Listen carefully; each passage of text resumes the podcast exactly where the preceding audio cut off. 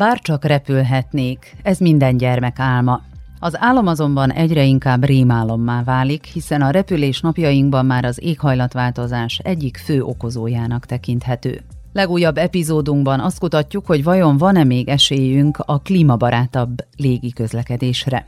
De miért szennyezik ennyire a környezetet a repülőgépek? Különösen más tömegközlekedési eszközökhöz viszonyítva. Elsősorban azért, mert fosszilis üzemanyagot többek között kerozint használnak, mondja dr. Antonella Litta, az Orvosok a Környezetért Nemzetközi Társaság olaszországi tagozatának koordinátora a Rádió 24-nek. E questo in relazione al fatto che le combustioni di... A fosszilis tüzelőanyagok, például a szén, az olaj vagy a kerozin égetése során por, nehézfémek, nitrogénoxidok és kéndioxidok kerülnek a levegőbe, amelyek hatással vannak az emberi egészségre, de az éghajlatra is.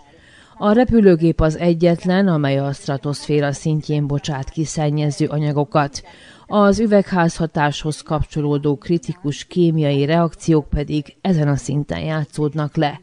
Tehát minden alkalommal, amikor az éghajlatváltozásról beszélünk, anélkül, hogy figyelembe vennénk a repülőgépes utazást, tisztában kell lennünk azzal, hogy a klímaváltozás elleni küzdelmünk a kezdettől fogva ingatag alapokon áll. Parte già, diciamo così, in una condizione di grande debolezza. Az Európai Unióban, talán jobban, mint bárhol máshol a világon, létfontosságú a kapcsolattartás és a mobilitás.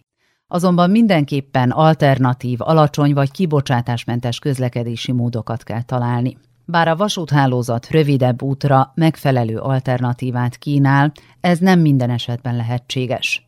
És noha a technológia fejlődése egyre inkább lehetővé teszi a virtuális találkozókat, még mindig szüksége van az emberiségnek a személyes találkozásokra. Mit lehet hát tenni? Ez volt az egyik témája a június utolsó hetében Franciaországban megtartott Connecting Europe Days 2022 mobilitási rendezvénynek. Az esemény középpontjában az EU intelligens mobilitási stratégiája és a jövő közlekedése állt, vizsgálva és támogatva a legkiválóbb innovációkat és a légi közlekedés zöld átalakulását. Ennek az átalakulásnak minden szinten meg kell történnie, a repülőgépek, a légitársaságok esetében, de nemzeti szinten és nem utolsó sorban a felhasználók szintjén is. Justas Nugaras, a Vilniuszi Tech Egyetem Antanas Gustaitis repülőgépipari intézetének dékánja az Inio Radias litván kollégájával beszélgetett. Rámutatott arra, hogy némi előrelépés azért tapasztalható. Kadangi mes visi norim daugiau skraidyti. A legegyszerűbb módja annak, hogy mindez kifizetődő legyen a motorfejlesztés tökéletesítése. Becslések szerint a vállalatok évente 2-3 százalékkal javítanak a repülőgépek üzemanyagfogyasztásán, csökkentve ezáltal a kibocsátást. Noha ez jelentéktelen számnak tűnhet, ha 10 vagy 20 év távlatában nézzük, akkor a csökkenés valóban jelentős. Tai jisai nekompensuoja to noro visų e, daugiau skraidyti. Portugáliában a Radio Renascença munkatársa Luis Braga Camposszal a Lisszaboni Institucio Superior Técnico repülőgép és űrmérnöki szakos tanárával találkozott. A szakértő felvetette annak lehetőségét, hogy a hulladékból energiát termeljünk, amit később üzemanyagként használhatnánk fel repüléseink során. Há muito lixo, há o lixo urbano, há lixo das florestas. Rengeteg szemét van, városi, erdei hulladék, mindez újrahasznosítható üzemanyag előállítására ugyanis szerves anyagokat tartalmaz. Ez egy olyan megoldás, amelyek látszólag csak előnyei vannak, egyrészt megszabadulunk a hulladéktól, másrészt pedig hasznos üzemanyagot állítunk elő. Mindössze szervezési és befektetési kérdések játszanak ebben szerepet. Véleményem szerint nem szabad elvetnünk olyan megoldásokat sem, amelyek csak a javunkra válnának. A fenntartható üzemanyagok a légi közlekedésben való felhasználásáról, az úgynevezett Refuel EU Aviationről éppen most vitáznak Brüsszelben.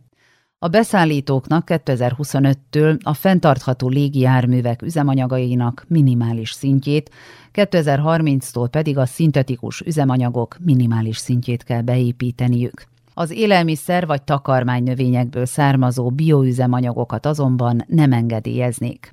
Észt kollégánk Mart Johnny Pringle, a Kanzo Europe, a légiforgalmi irányítóipar képviselőjével beszélgetett. Mint fogalmazott, az iparák saját kezdeményezésére már tett előrelépéseket, de minden szereplőnek mozgósítania kell magát, ha 2050-re el akarjuk érni a zéró széndiokszid kibocsátást. Beyond 2030 we will see a greater use of sustainable aviation fuels. 2030 után a fenntartható légi járművek üzemanyagainak nagyobb arányú felhasználása várható. A Lioni reptérről ma 10 járat indul ilyen üzemanyaggal, vagy ahogy mi nevezzük, szafokkal. És ez mellett ott vannak még a repülőgép technológiák fejlesztései is.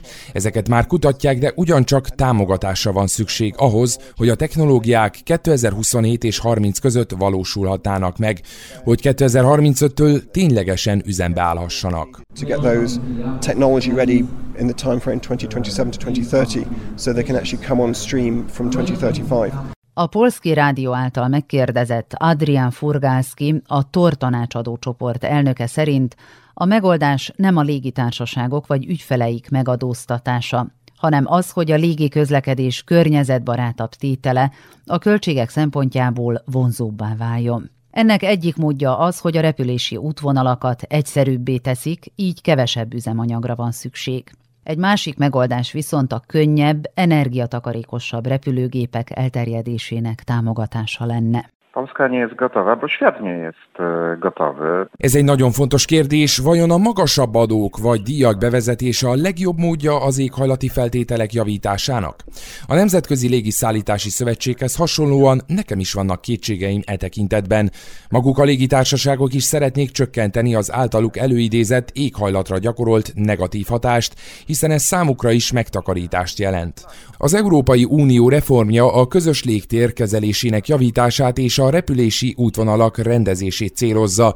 Mindez még mindig nem valósult meg, pedig egy ilyen egyszerű uniós lépés akár 10%-kal kevesebb CO2, vagyis széndiokszid kibocsátást eredményezne. Poprawa mm, wydajności. Frederik Dobruskes, az Université Libre de Brüsszel földrajzprofesszora, a közlekedés és a környezetvédelem szakértője, az RTBF munkatársának elmondta, hogy a repülőgépek esetében eddig nem találtak olyan műszaki megoldást, amely lehetővé tenné a párizsi célok teljesítését. Quand on évoque l'impact de l'aviation sur les changements climatiques, amikor a légi közlekedés éghajlatváltozására gyakorolt hatásáról beszélünk, nem hagyatkozhatunk kizárólag a széndiokszidra, a híres CO2-re, amelyet ma már szerintem mindenki ismer, mert a légi közlekedés éghajlati hatása más közlekedési módokhoz képest sajátos.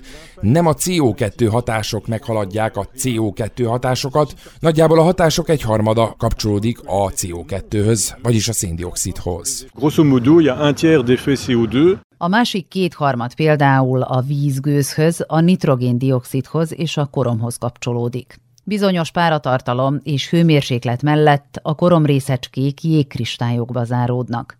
Ez okozza a kondenscsíkok vagy a vegyi csík kialakulását, az égen látható fehér vonalakat. Ezek a nyomok hozzájárulnak az éghajlatváltozáshoz. A repülés széndiokszid mentesítésének másik módja a villamos energia lehet. De egy ilyen lépés környezeti előnyei jelenleg vitathatóak, ahogyan azt dr. Jonas Sonnenschein, a szlovén fenntartható fejlődésért alapítvány Umanotera munkatársa az RTV Slow műsorában elmondta. Ja, glede letenja na elektriko pa potrebno tehnologija žal. Ez a technológia sajnos még évekig nem lesz elérhető. Az akkumulátorok mérete és az áramszolgáltató kapacitása itt a fő akadály, amit meg kell vizsgálni, mielőtt az elektromos repülés egy nap valóságá válik. Ugyanez vonatkozik az elektromossággal szintetizált üzemanyagokra, az úgynevezett E-üzemanyagokra is. Legalábbis rövid távon nem tudjuk csökkenteni a szénlábnyomot ezzel a technológiával. Az elektromos technológia 20 év múlva lehet, hogy rövid távolságokra is elérhető lesz. A biztonság a másik fő szempont, teszi hozzá Justas Nugaras a Vilnius Tech Egyetemről. Szerinte ez az oka annak, hogy az elektromos meghajtású repülőgépek valószínűleg még nem szállnak fel, legalábbis nem a közeljövőben. Labai ambicingas tikslas. Ir jį pasiekti bus tikrai labai sunku. Ez egy nagyon ambíciózus cél, de több okból is nagyon nehéz lesz elérni. Egy autó elektromos meghajtású, és ha valami baj van, egyszerűen megáll az út szélén. De ha egy elektromos meghajtású repülőgép megáll, akkor az balesetet okoz. A légi közlekedésben a biztonság az elsődleges szempont, és amíg a biztonsági szakértők nem mondják, hogy minden rendben van, addig nem valószínű, hogy az autókban használt eszközöket a légi közlekedésben is felhasználják, csupán biztonsági szempontból. Azt hiszem, ez nem lesz könnyű a repülési szakértők ugyanis valóban nagyon szigorúak. Repüljünk kevesebbet. Rövid távon, amíg nem sikerül jelentős változásokat elérni az ágazatban, úgy tűnik nincs más lehetőségünk, mint változtatni utazási szokásainkon. Alexander Bogoyavlenski bolgár pilóta és repülési újságíró azonban szkeptikus. A BNR munkatársának nyilatkozott. A kevésbé szennyező, fenntartható üzemanyagok keresése és bevezetése nem lesz közvetlen hatással a járatok számának csökkentésére. Épp ellenkezőleg az emberek továbbra is egyre többet és többet akarnak majd repülni, utazni és felfedezni a világ új helyeit. A fenntarthatóbb légi közlekedés és a kisebb széndiokszid kibocsátás fejlesztése csak ösztönözni fogja őket ebben. Veszprémi Márton, a Fridays for Future Magyarország aktivistája szerint az lehetne a megoldás, ha kevesebbet repülnénk. Nyilván vannak olyan távok, olyan utak, amik nem válthatóak ki. Ha mit tudom én, az amerikai Egyesült Államokba akar menni valaki, akkor nyilván repülni fog. Tehát fontos, hogy a, a rövid távú repülőutakat betiltsuk minél hamarabb. Másik ok, ami miatt az emberek repülnek, az, hogy nem csak gyors, hanem olcsó. És ez azért van, mert hogy nincsen normálisan megadóztatva a repülés. Például a repülőjegyeket nem terheli áfa, és a kerozin a jövedéki adó alól mentes. Ezért ilyen olcsó a repülés, és ez szintén egyáltalán nem tartható. És ezért is fontos az, hogy vonatozást olcsóbbá kell tenni, támogatni kell. Például Németországban szintén 2020-ban csökkentették le 19%-ról 7, 7%-ra azt az adót, ami a vonatjegyeket terheli. Magyarországon is szükség lenne hasonló lépésekre, bár nálunk azért arányaiban olcsóbb a vonat Nyugat-Európában, ugyanakkor nálunk még nagyon fontos infrastruktúrális fejlesztésekre is szükség lenne. És azt is fontos hangsúlyozni a repülés kapcsán, hogy, hogy ez nem csak egy, egy technikai kérdés, ami a széndiokszid kibocsátásról szól, hanem arról is, hogy alapvetően irreális vágyaink vannak. Tehát, hogy az, hogy nem tudom, évente háromszor utazzunk el trópusi helyekre, az alapvetően irreális és fenntarthatatlan, és hogy ez az egész repülés ez nem csak egy technikai kérdés, hanem ez rólunk is szól, és a vágyainkról is, amiket át kellene alakítani. Amíg a légi közlekedési ágazat az átalakuláson dolgozik, a mi feladatunk és felelősségünk az, hogy jól átgondoljuk repülési jogrendünket.